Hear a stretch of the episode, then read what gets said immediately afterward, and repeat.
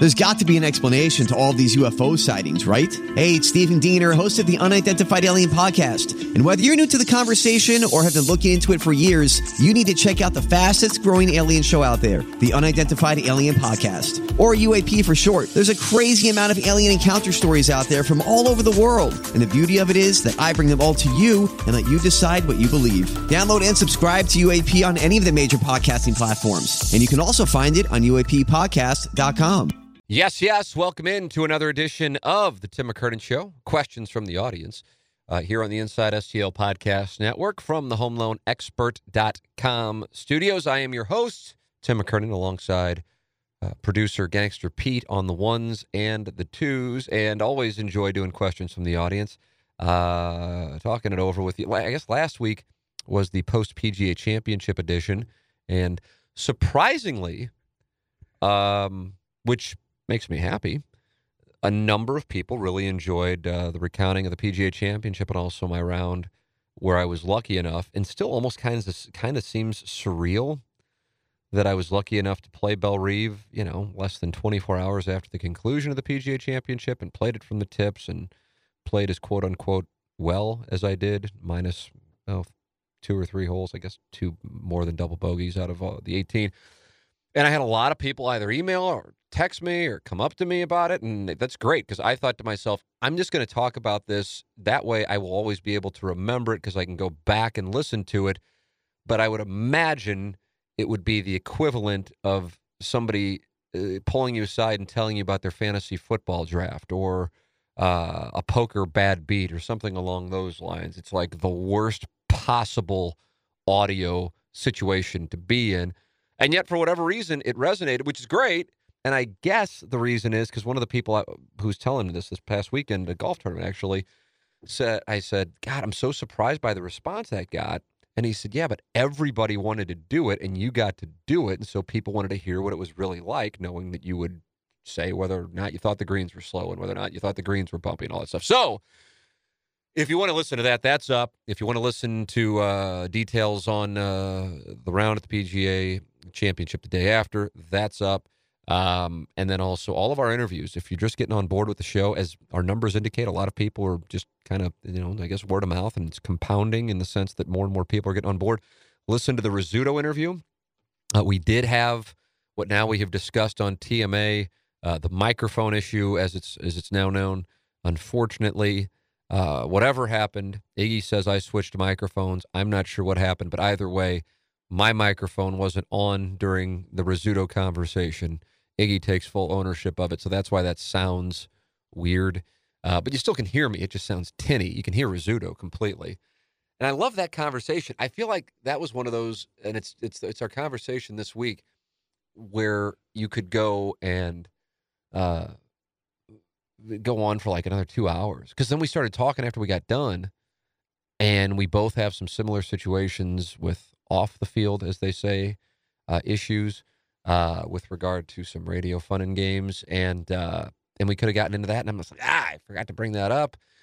So we'll probably do something again, uh, and that'll probably be the case with a few of the people who've been guests over this first. I guess now we're approaching 11 months of the Tim McKernan Show, where we have interviews every Monday and have some great interviews coming up. Uh, just did one with John Kelly, the blues broadcaster.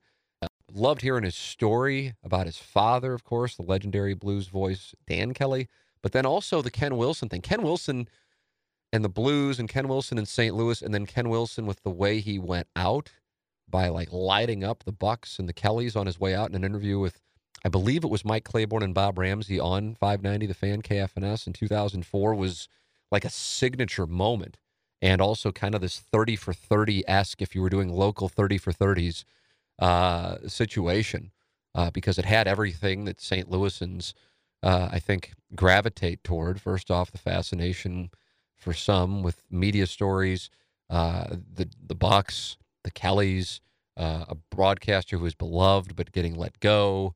Um, what was going on then, and then somebody just lighting up as he left town and, and said, I think he said he wanted to be the governor of Hawaii. So it was, it was a lot of. So John Kelly talked about that in addition to his story, and I loved the interview. I, but at the same time, here's the thing: I know it's probably getting to a point for a lot of you who do listen to all these where you're going, you say you love every interview. the truth is, though, I I legitimately do uh, because I, I'm. I, I guess there's certainly somewhere I'm like, wow, that was incredible. But then there's then there are these interviews that we do, and I'm surprised that they don't resonate as much. For example, the Mike Matheny interview from January. I was like, this is incredible because you don't hear Matheny talk like this normally. And uh, relatively speaking, I mean, certainly it got listened to and thousands of downloads, but um, it didn't get the feedback of, like, for example, a Mike Bush interview, which was one when I knew I was starting the podcast. and I knew that was one that I wanted to do. I just didn't think it would resonate as much with people as it did. Um, and there have been, there have certainly been others where uh, I'm surprised by the response, whether it be by larger numbers than I had anticipated or by lesser numbers than I anticipated. But I always enjoy the conversation because it's like when I'm out and I'm having drinks or I'm just bullshitting with people wherever and we're engaged in a great conversation. I don't care if they're a celebrity athlete, politician, musician, you know, media personality, whatever. If we're on a topic I'm fascinated by, I'm all in and I don't I don't care what the background of the person is I'm engaged with. I mean, I'm engaged, and so uh, my synapses fire, man. That's that's what always goes back to. Fill me with your dopamine, boy. That's what it is, and so I'm enjoying it, and uh, and I think you'll find the same thing with Rizzuto. Uh, recent interviews, Rizzuto, Courtney Bryant of KMOV, uh, Joe Buck, um, all these. I know we have John Kelly, like I said, Ozzie Smith, Frank O. Pinion, Brett Hull. Uh, so all kinds of interviews up and coming. Subscribe to the show. Leave a positive review. I think you'll be happy with what you get. You get a new interview every uh, Monday, and then you get the questions from the audience or some semblance of it on Wednesdays slash Thursdays. It's all from the HomeLoanExpert.com studios. Ryan Kelly, the sponsor of our studios from the very beginning. And the reality of our business is without sponsors, the thing doesn't exist. And people, I think, mistakenly sometimes go, it's a passion project for you. And I guess in a way it is because it's certainly not my – main source of income, but we're not. I'm I'm, I'm not going to do it for free, and I also have people uh, who are who are working on the staff, and uh, and and they have to be compensated. So uh, it is a business, and that's why the sponsors are so important. And Ryan Kelly has been with us before we even started our first episode, and that was an interview with Gary Pinkel at his house nearly a year ago. Now it was late September of 2017. Ryan Kelly, whether it be for buying a home or for a cash out refi Ryan Kelly is the person to go to. It's that simple. TheHomeLoanExpert.com. That's where you will find him.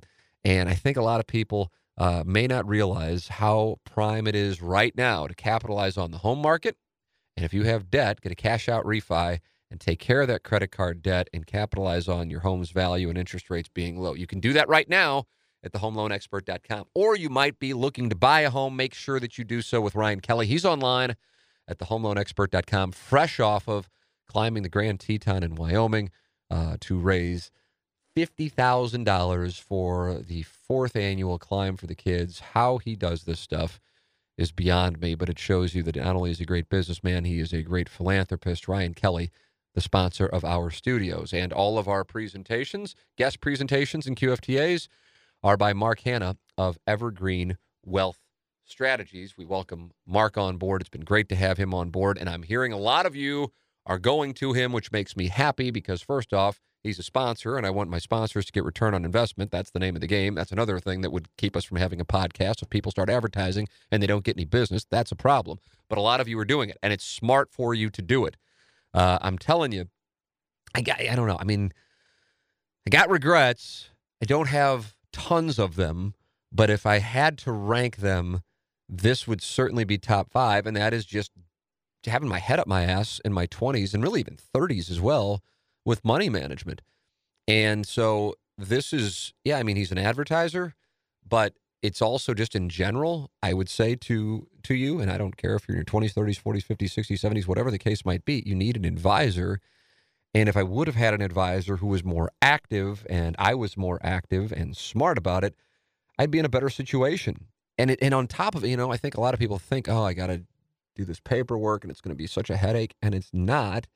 And then you have your numbers entered and you know where you want to go and you know what you want to do. And I think a lot of people, once they know what they need to do, they do it properly, whether that be working out, whether that be eating right, uh, and certainly with money management. But, you know, oftentimes you don't know where to turn. And so you just go to the gym and you just hop on the treadmill, even though it might not necessarily be great for you. At least you're doing something. So it psychologically satisfies you, even if physically it might not be helping you. So in my case, like a complete idiot, I was just putting money in savings. And I remember uh, one of my guys goes, Why do you have all this money in savings? And I go, oh, I think that's what you're supposed to do. Well, yeah, if you're 10, that's what you're supposed to do. But now when you're 40, so I mean, it's it's embarrassing. So when people say, "Oh, you're great businessman" or whatever, I go, "No, I'm not. I'm I'm a moron."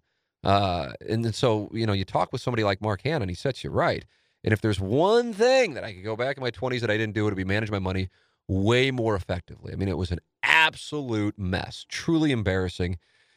And I look back at it now and I think to myself, what was I doing? I think so many people would say the same thing. Now, many of you may be in your 20s saying, What do you mean? Some of you might be in your 40s saying, Well, it might be too late. I'm telling you, or somebody like me in my 40s, you finally get your act together and it's not too late. And if you're in your 20s, now truly is the time to do it. If I could go back, it's the one thing I, I say to my wife about our son. I said, This is the thing that I'm going to make sure that if I can teach him something outside of, hey, treat other people I like want to be treated, uh, it would be money management because I, I screwed it up. Mark Hanna with Evergreen Wealth Strategies. I met him recently and he walked me through his process. And I thought this was what I was missing when I was in my 20s and I started making money for the first time. As opposed to putting money into online poker, I could have put it to use wisely. I could have paid off my condo. I could have invested. I could have done a lot of things that could have set me up now that I'm in my 40s, but I just didn't know any better. And there's no excuse, especially now that I'm giving you somebody who can help that cause. I met Mark Hanna with Evergreen Wealth Strategies at evergreenstl.com. And in 20 minutes, he can open up his iPad, enter your numbers, and help you figure out how to get started on getting things set up the right way. It's that easy. He can help you build a strategy and help make it a lot cleaner than thinking, well, I just put my money in savings. It makes a whole lot more sense than following something that you read online or on Facebook. The thing that resonates with me when I met him is that he truly does care about helping people. He built this business at a young age and is continuing to grow his business, and he's truly passionate about what he does. It's not an act. He's kind of like he's just one of those people you meet, and he, you know what? There are similarities to, to, to, from my standpoint, to him, Ryan Kelly, James Carlton. I realize you go, well, they're all advertisers, and I get it, but they're younger and they're passionate about what they do, and then you get it, and you're like, man, they're really sharp, um, and they're engaging, and when you're talking to them, it's like what people say, well, like when they meet a a president, you feel like uh, you're the only person in the room. That's the kind of way he operates. Contact him at 314 889 0503. That's 314 889 0503. Or check him out online at evergreenstl.com. Mark Hanna of Evergreen Wealth Strategies uh, here on the Tim McKernan Show. So this is a question from the audience, and I know there's one kind of centerpiece topic I want to I want to get into, and I'm anxious to hear. And because I because when we talked about some entrepreneurial elements on the show and we've done it a couple of times, and the Ryan Kelly appearance certainly had that theme.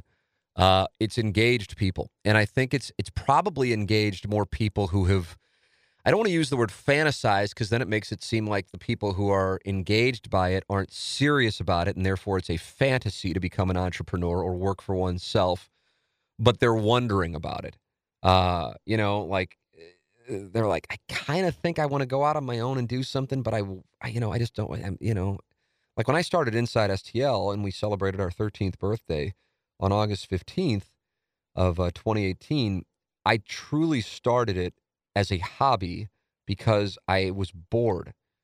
So, you know, that that's why and listen, I, anybody enjoys a compliment and to act like you don't, you don't. But when you know the truth, it also kind of you know, puts it in perspective, even if you're doing so internally. So, like when people say, God, that was so smart of you to leave TV and start up your own business, I'm like, oh, that's very nice of you to say. That's not what happened.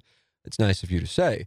I did leave TV intentionally. That is not, that, that I'll take credit for, I guess, although I don't know how most people 13 years ago didn't see that local TV was changing. I guess I'll be political and say that.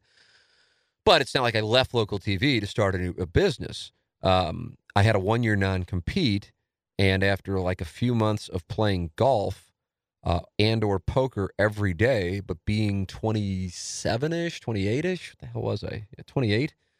Uh, it got boring, which I know probably sounds impossible, but I'm just telling you that's what happened. Because I'd get done with the show. Fortunately, was making enough money that I didn't need to do anything else. And I'd come home and I'd either sleep because I had a sleep problem uh, or I'd fuck off on Poker Stars, and I was a horrible poker player, so I was losing my ass and didn't realize it. I mean, not to the point that it was a problem, but you look back on it, it was thousands of dollars. Uh, and and then playing golf, and so I'd go play golf, but my friends weren't off work, so I'm going out there and I'm playing by myself, and I didn't really enjoy it. I wasn't that good. Didn't feel like I was getting better. I don't know why. When I got back into the game, 11 years later, I seemed like I was better, and you know now I'm better, but still certainly not great. So I just needed something. And I felt like the morning grind at the time had a really big following and it was continuing to grow. And this was when it was Martin Kilcoyne, the cat, and myself. And I wanted to capitalize on it. And again, as an illustration of being just, I don't know, ignorant, I think would be the proper word, ignorant of law and, you know, who owns what. I was going to start a website called themorninggrind.com. And it wasn't until a year or two later that I realized had I done that, I didn't own that. You know, I mean, I guess you could own the term the morning grind, but as far as the show, I didn't own that. So it was a fortunate stroke of, uh, you know, genius in the sense that other people recommended that I call the website something different. It wasn't my genius. And we still debate who, who came up with the name Inside STL. It was either my brother uh, or a, a friend of mine. Um, and um, either way, that was key. And so one night I remember I'm like, you know what? I'm going to buy that domain. It was $24.95. And I remember buying it. And I also remember thinking to myself, you know what? Just on the off chance this hobby that I'm, you know, killing time with because I've got a one year non compete turns into something, uh, I ought to uh, like keep a journal and just to document whatever journey it might be. And I didn't. Um, I wish I would have because first off, I think it would probably be amusing to read like how stupid some of the things were that I did. Uh, and then also, it would probably be a learning experience for those of you who are considering becoming an entrepreneur. As and, and some things are, would actually be like, you know, like a starting a business for dummies thing. Like, oh, you need an operating agreement. What's an operating agreement? Oh, you know, bank accounts, capital, lines of credit, investors, things that are that now to me are are basic. I didn't know then, and it's not like I was 15. You know, I mean, I was close to 30. You gotta, you know, I mean, what the hell? I mean, it just shows you what a journalism degree or being eight hours short of a journalism degree uh, gets you when it comes to business. So we start the website, and it's a hobby, and and it's popular, but it's popular because of the radio show, and then people, I remember running into um, at the time, and he had been the GM of KMOV for 25 years at that point. I think he was remained until he retired like a few years ago, like 2012, 13, 14. Alan Cohen. And this was January of 2006, not 16, January of 2006. And, and we had a great relationship. And uh, Alan uh, Cohen was the reason why, not the reason, but certainly one of the main reasons why I had two television opportunities, two big television opportunities relative for where I was in my career. Uh, one is hosting a national baseball show for Fox Sports uh, that would have been based out of Denver, uh, and then that was 2006. And then the following year, um, the the job at SNY in New York City, and he called both those places and, and spoke very highly of me. So we had a good relationship, even though I left. And um, and he saw me, and I explained what I was doing, and we were doing a photo shoot, and he goes, "Oh my God, you're sitting on a gold mine." And I'm going, okay, this is one thing if there's like one of my buddies who's like hopped up on blow at three in the morning at, you know, Hollywood Nights saying I'm sitting on a gold mine. This is Alan Cohen, who was a general manager at KMOV, and I think he was like 32 when he was. I mean, this guy, you know, this is a sharp man, especially when it comes to media. And, and in a way, I loved hearing that but in another way, I'm going, well, if this guy says I'm sitting on a gold mine, but I don't really have any gold, it was kind of frustrating. And so, r- with specific to Inside STL is the centerpiece of the discussion today. And maybe this will resonate with you as a listener because you're considering entrepreneurial um, elements of your life uh, for a career choice, or because you're like, I hear what you're saying, and I think you guys could do this um, or you like what I'm saying and you're like, man, I'd like to be a part of that, then great. I'm also telling a story and it's kind of do's and don'ts or things that I would do or don't do uh, as I as I you know it's been around now for 13 years, and so I think there was a mis that the thing built and grew into this huge thing when in reality the advertisers you saw on InsideSTL.com from the beginning through the end of 2009 were because they were buying web advertising. And in some cases, but I would say about 20% of the cases, that was accurate. But the reason the business actually existed for those first four or five years before we owned radio programming, which is where we really did grow and at that point started to, to profit, was because of the Girl Next Door contest, which is because line. Uh, but it did exist for five or six years. And what we would do would be we would say, yeah, you can you can host a girl next door contest at your bar, club, whatever, but you've got to sign up for I think it was either 3 months or 6 months of advertising on insidestl.com. So eventually so essentially we were an event company with this girl next door contest. Um and and that was what was really driving revenue. And it's not like the revenues were absurd, but it it got to a, point where it was certainly decent. I know if I look back on it and I would look at the expenses, I'd go, "Oh my God, what was I doing? That was so dumb." But uh, that's how the thing got. You know, from you know, it started in August of 2005, and we started the Girl Next Door contest in January of 2007, and that's where it really got going. And so for all of 2007, all of 2008, and all of 2009, the Girl Next Door contest was what generated the revenue, because it's not like people at that time, and nor are they doing it now were running around going, oh, I've got to buy banner ads for a local website. That just wasn't going on. It would if it was a huge local website, but still, I mean, even now, look at, for example, the, the newspaper industry. If banner ads could pay the bills, you wouldn't see newspapers uh, cutting back as much as they have across the country. So that's that's my overall uh, premise on what was going on with Inside STL. And the Girl Next Door contest, for those of you who don't know, and I recognize a lot of you are relatively speaking new listeners, and I also recognize a lot of you have been listening for a long time. Uh, the Girl Next Door contest is something that I would actually consider bringing back.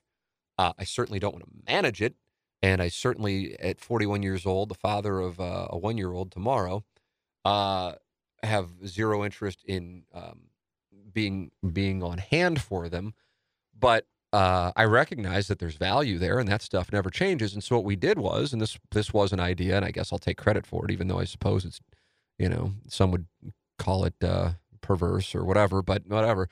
Uh, local women uh, would send in pictures, and then we would have a professional photographer, Jason and Emily Campagna, were the ones who did it, uh, do photo shoots for them, and they did great work with the photo shoots. That was you want to talk about money well spent, where I look at some things and I go, oh my God, what was I doing with some of these expenses? That was money well spent. And they managed it and they did such a great job. Emily and Jason, great people.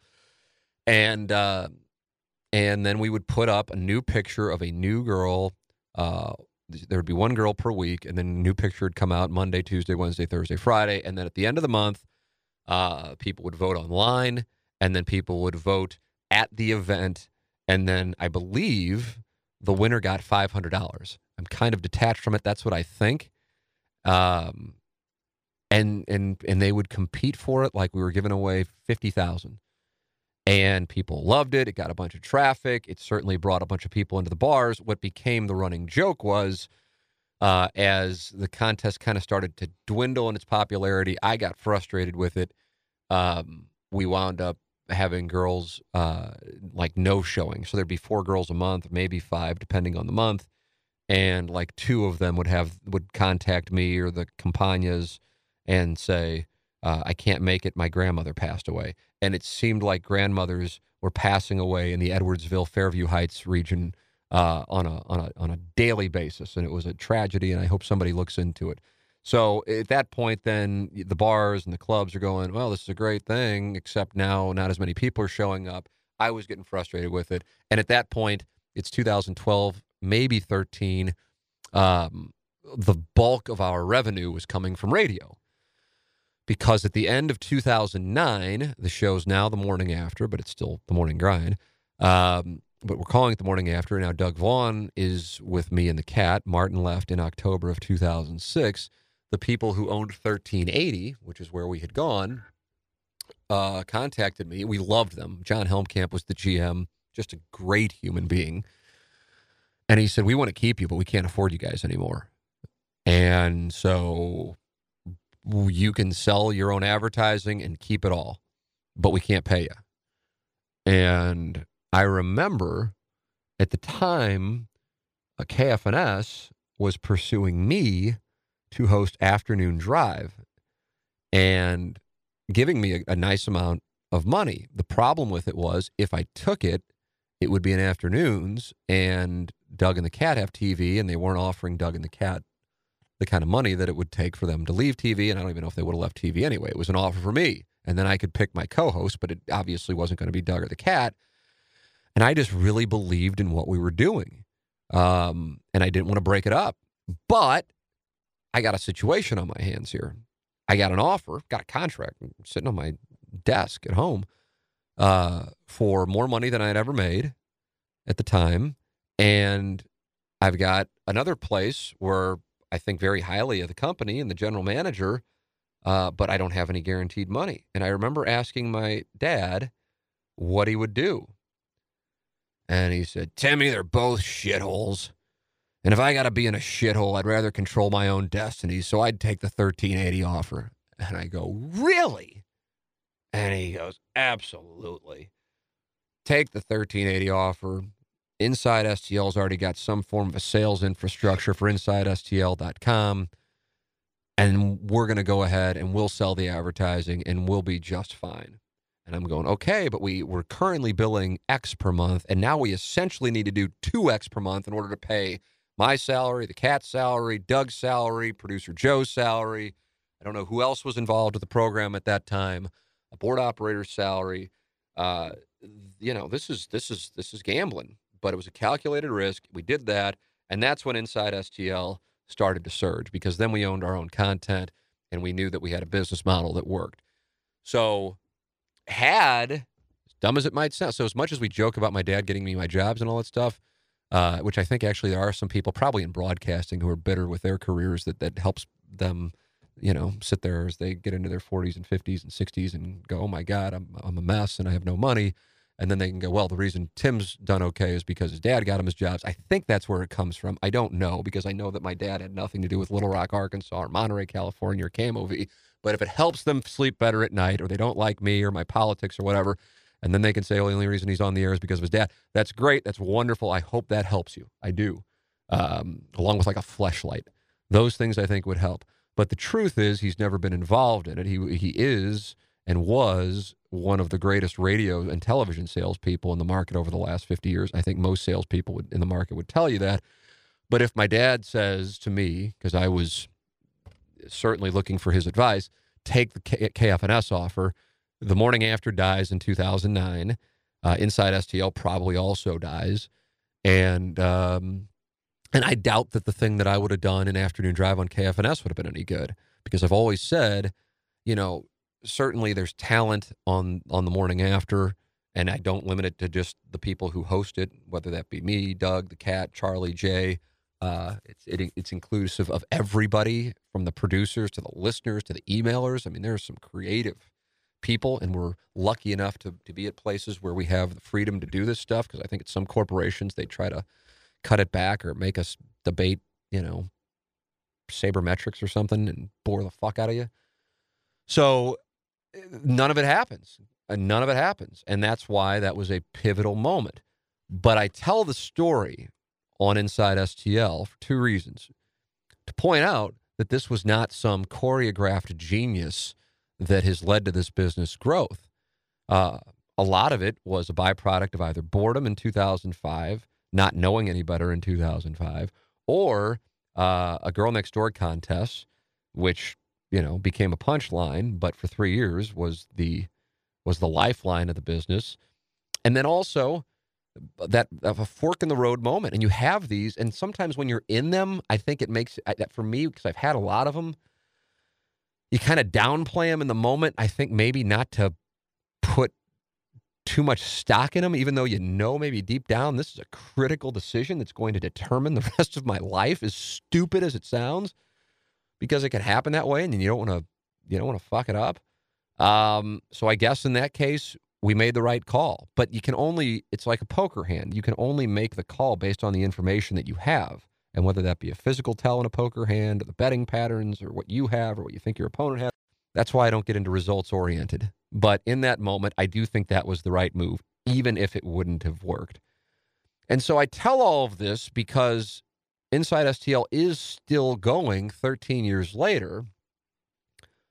But really, since we left CBS Sports 920 in uh, August of 2016, Inside STL has only been um, really a hub for the morning after's audio content. Now, I guess for about a year and change, it was KFNS's website. Randy Markell, uh, who owns all of KFNS, I don't own any of KFNS. I never bought into KFNS. That was not an accurate report, but whatever. I mean, once it's out, it's not like you put the genie back in the bottle, but I'm telling you that, and I swear and present you documents that would prove that. But whatever, it's neither here nor there. Uh, Randy owns KFNS, but Randy didn't own the radio station's website. I did, or Inside STL did. I'm the majority partner of Inside STL. So, understandably, I get it. I have no problem with it. He wanted to also own the website for the radio station he owns, and that is why Inside STL is no longer KFNS's website.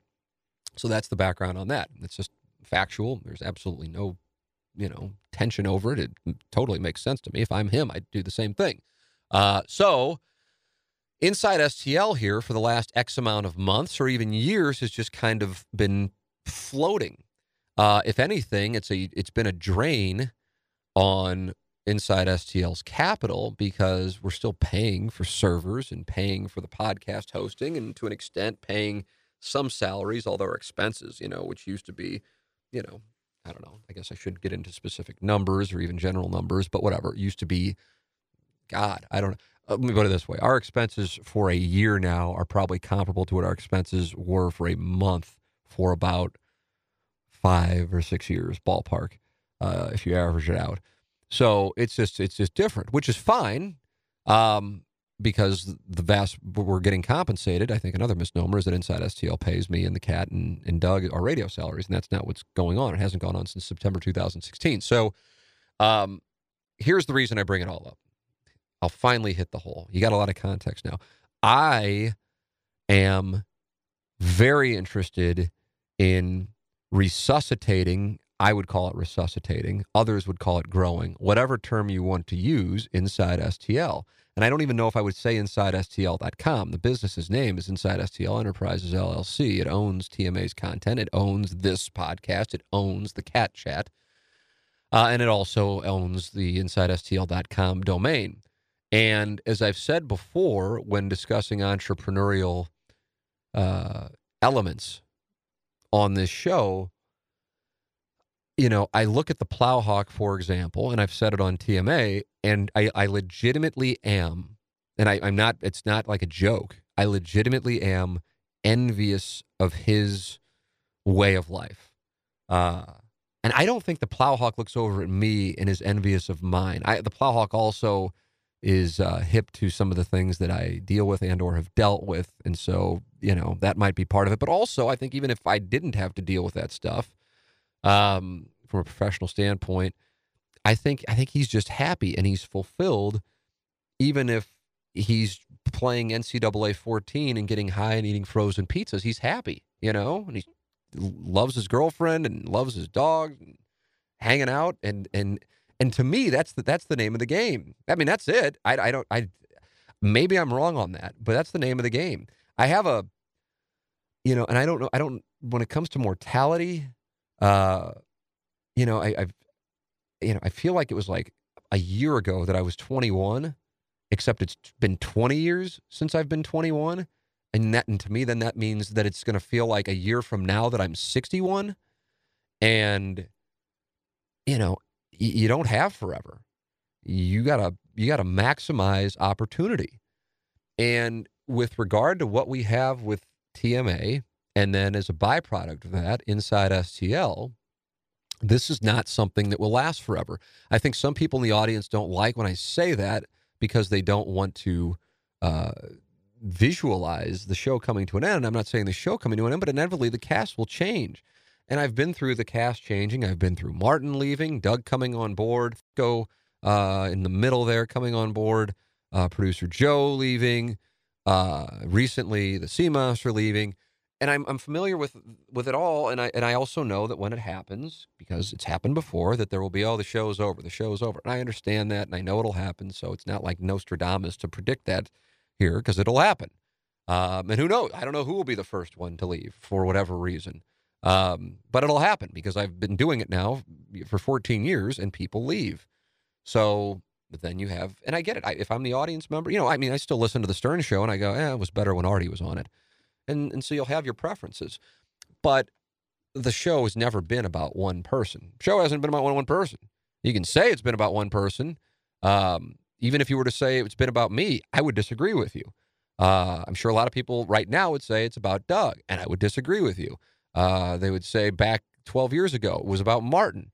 And I remember the cat even saying, "Well, that's the end of the show. Martin was the show." And I'm just like, "Yeah, I don't think so." And that's and I think Martin might be one of the most talented people I've ever worked with. So it's not discounting Martin. My point is the show is a group, and the show isn't just limited to the group of people at the radio station from seven to ten. The show is the audience. But the popularity of the show will not last forever. The popularity of the show is on the clock. Now, that clock might be 25 years from now, um, or it might be uh, two weeks from now. I don't know. But I just know that that isn't something that you take for granted. We are incredibly lucky. It's one of the themes Rizzuto and I focused on in our conversation uh, of what we have because there aren't a lot of loyal audiences in the market to radio shows.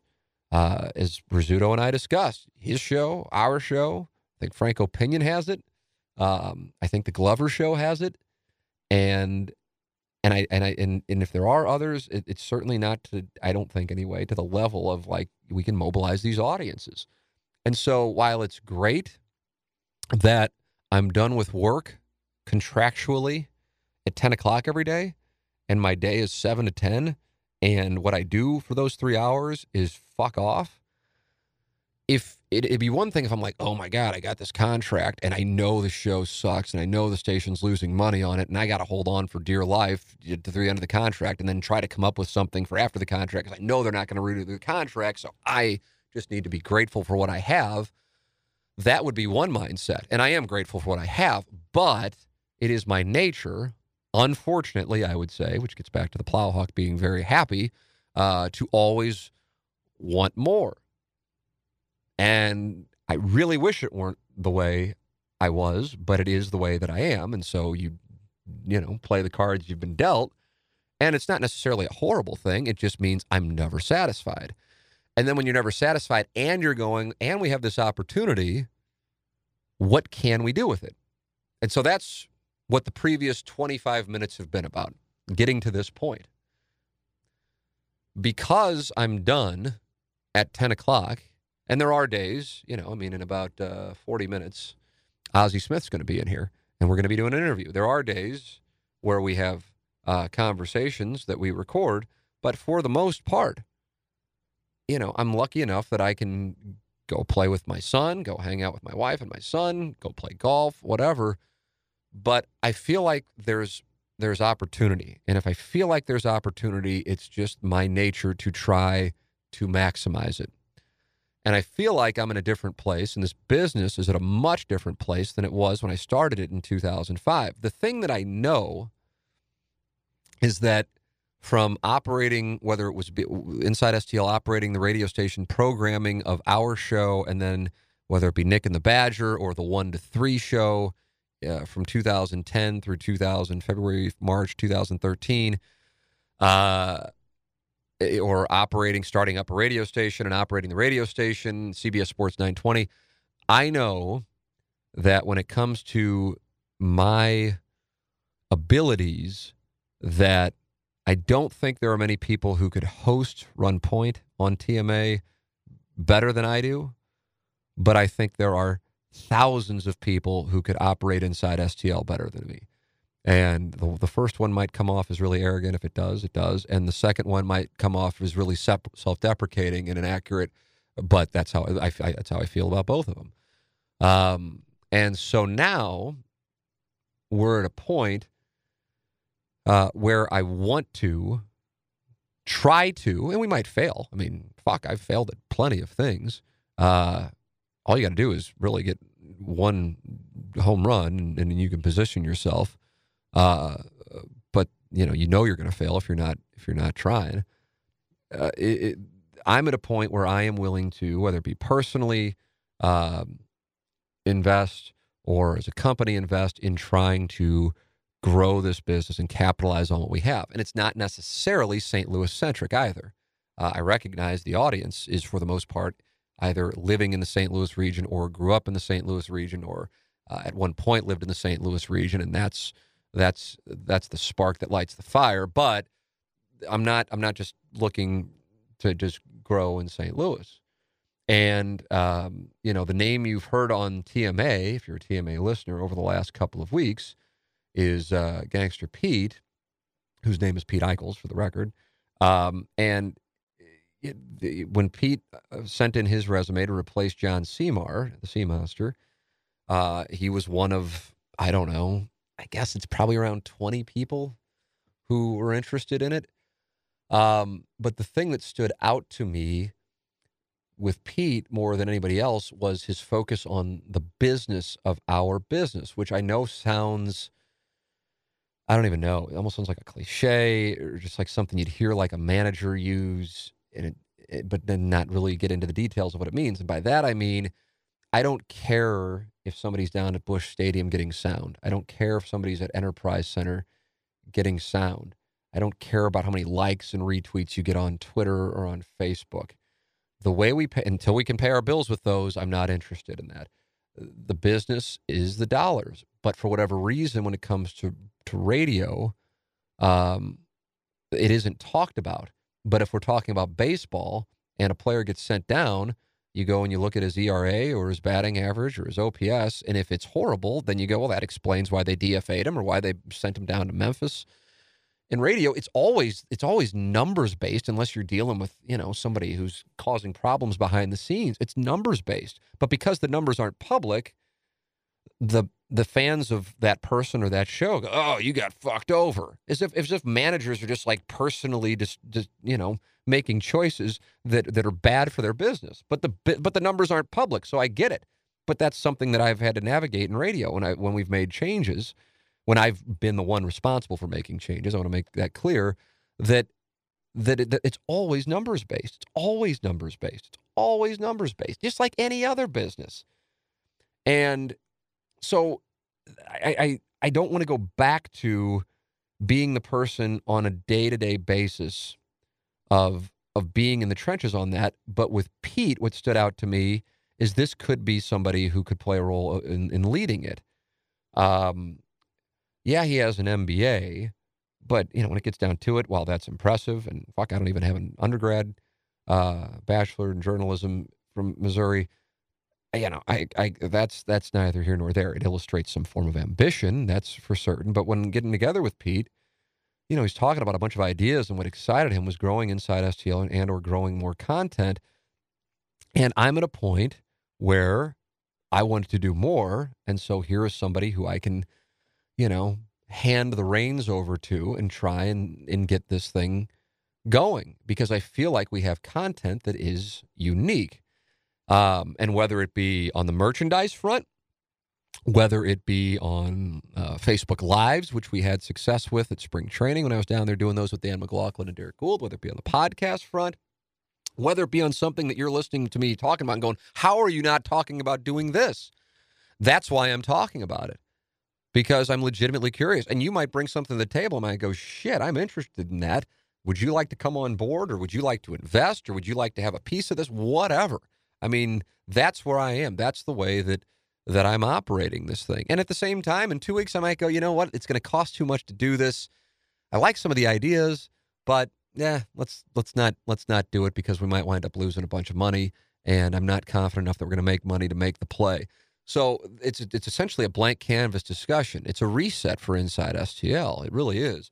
But I feel like we got something, and I feel like I got somebody who can uh, play a role in doing that which I don't think I'm the best at, which is operating the business. I was fine to start the thing up, and it was a unique set of circumstances because I was able to uh, do the show even in 2005 when we started it and be done at 10 o'clock and didn't have any other responsibilities and therefore could operate inside STL and pay myself nothing or like I think I used to pay myself like $200 a pay period.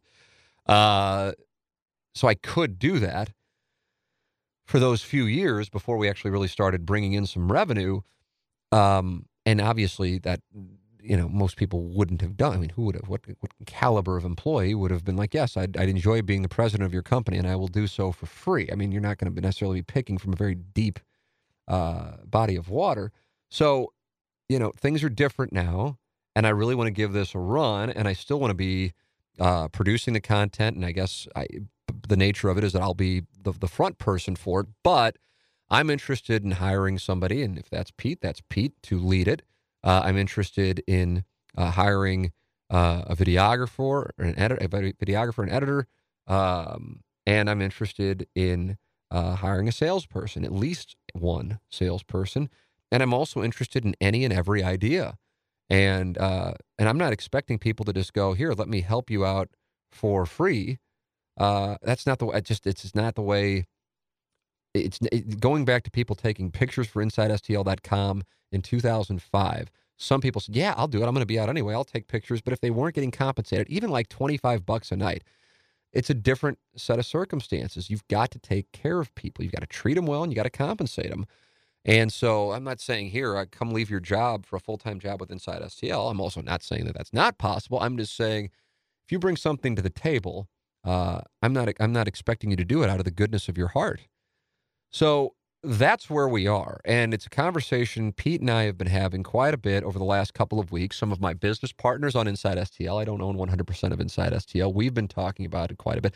A lot of video focused, digital uh, advertising, and where dollars are there, a lot of merchandise discussion.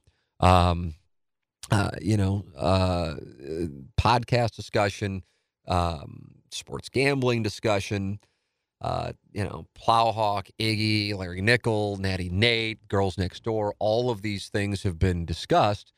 And, you know, it reinvigorates me to potentially um, reinvigorate inside STL, which has just kind of been hanging out in its spot uh, for the last, I think, you know, year and a half, two years.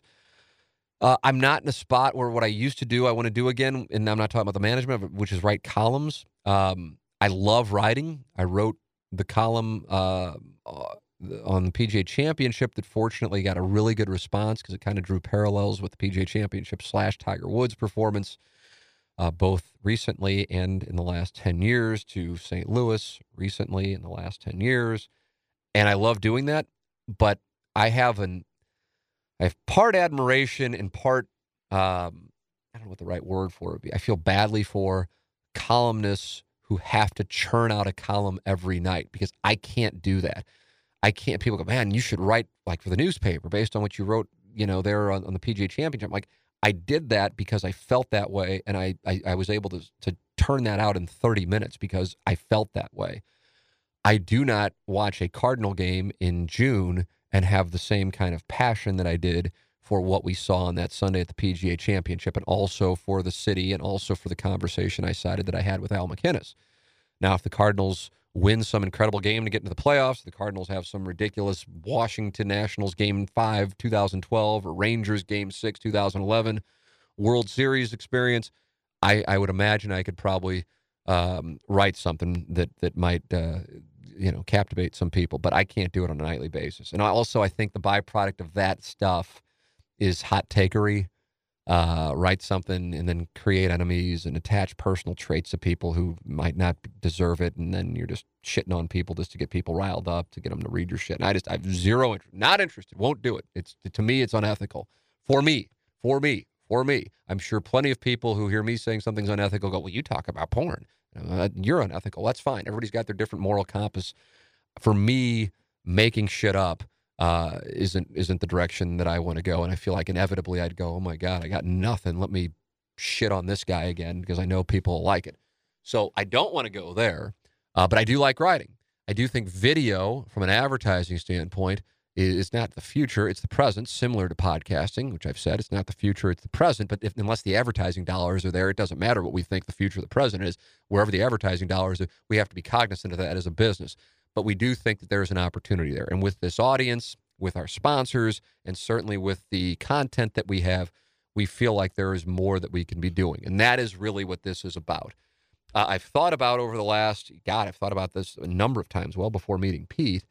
Um, you know, like having a lunch with listeners, I buy the lunch or having like a golf outing. And then either before or after, just sit around and bullshit and brainstorm because, you know, Pete reached out to me about being the TMA producer, even though he had, you know, no producing background. And I knew what our producer role at this point has evolved to, which is essentially a business manager of the show. Because for TMA, I don't really want guests.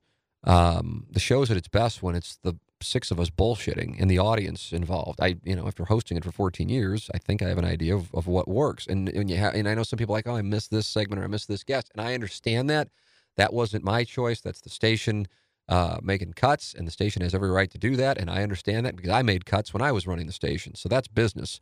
Um, but for me, I enjoy more than anything just bullshitting with everybody. And so the producer position is more about finding story ideas for us to talk about, finding audio for us to play, making sure we do all of our live reads and all of our live mentions, and uh, uploading proper production for the sales staff. That's what that's what it is. And that's not Pete's background, but Pete saw an opportunity to grow inside STL and the TMA content, uh, and that is what got him uh, intrigued by it. And so that is why I am intrigued because now I go, oh, I can actually have, I can still do the creative stuff, which I think I'm decent at, and then have somebody who would be better at operating the day to day business and would have more time to do so. Uh, in, in Pete, and ideally a salesperson or two. Uh, and maybe you're listening to this and going, oh my God, this is exactly what I've been looking for. I want to be a part of this. And if that's the case, I am confident in saying we can raise the capital uh, or hell, I'd be willing to take out a line of credit uh, to build it. But I, but I also am not going to just you know suddenly start spending money just because I think it'd be fun and a good idea. That's not where I am. That's what I was doing 10, 12 years ago. And uh, you know you got to be responsible with the expenditures. Got to have a business model, and that is what we've really been focused on over the last few years. So that's that's the inside STL history, obviously in a nutshell, uh, and that's where we are right now. The crossroads I spoke of regarding Inside STL, and uh, really December 2009 and November, December 2009, where it's like, let's take control of our own destiny. And I'm sure many of you who might be sitting in a job you fucking hate and you lie in bed on Sunday night, you might even start lying in bed on Saturday night, dreading Monday morning uh, are going, God, I love this idea. And I can tell you something for all of the headaches we've dealt with, and some have been documented publicly, way more have been kept private, uh, some have been documented publicly uh, inaccurately, um, and plenty, like I said, we handle internally. Uh, the one thing that I can tell you, minus those five or six months in 2007 uh, when the morning grind was ripped apart and I wasn't working with Martin or Doug or the cat or producer Joe. Uh, there has not been a moment since I left the University of Missouri where I lie in bed and I dread going to work the next day. And I, I, I, I, I have no idea what, what you make, but I can tell you that you can't put a dollar value on that. Um, and I have a feeling that resonates with a number of you. And so that's the kind of climate I try to operate. Um, I want people to be treated well. I want people to be treated fairly. I'd like to think that I do that. Um, I'm certainly not perfect, but I'd like to think the vast majority of people uh, who have worked for Inside STL over the 13 years it's been around would say that that is the case. Um, I'm also confident I can think of one or two exceptions, uh, and I would tell you that those one or two people earned the fact that they are exceptions. So uh, but across the board, you're talking about hundreds of people who receive compensation from this company, and it's about trying to grow something. But I'm not limiting the growth to just St. Louis. I'm also well aware that the growth beyond St. Louis isn't something that's going to just happen. Uh, overnight. But that is the dream. That is the goal. That is the mission. That is what I'm thinking about. I am. I'm not just going, okay, well, maybe it'd be cool to sell a few shirts in St. Louis, or maybe we'll do videos of this and that in St. Louis. I'd like to try and see what we can do uh, beyond that. So that, and who knows, maybe we won't reach it. Maybe it's a 1% chance we hit, might be less than 1% chance, but I want to fire the shot. So, with that all said, if this resonates with you, email me, T. McKernan at InsideSTL.com. I'd love to hear from you. I'd love to meet with you. I like going out and playing golf and just meeting people. Like I was saying about the conversations on on uh, on our interviews that air on uh, Mondays on the Tim McKernan Show.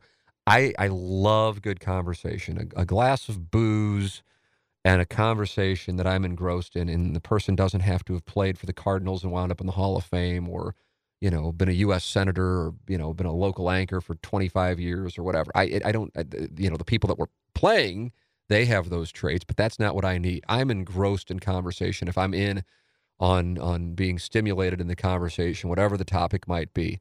That's where I am. That I, that's that's like my high. Um, and so I enjoy meeting people who have ideas. And, and you know what?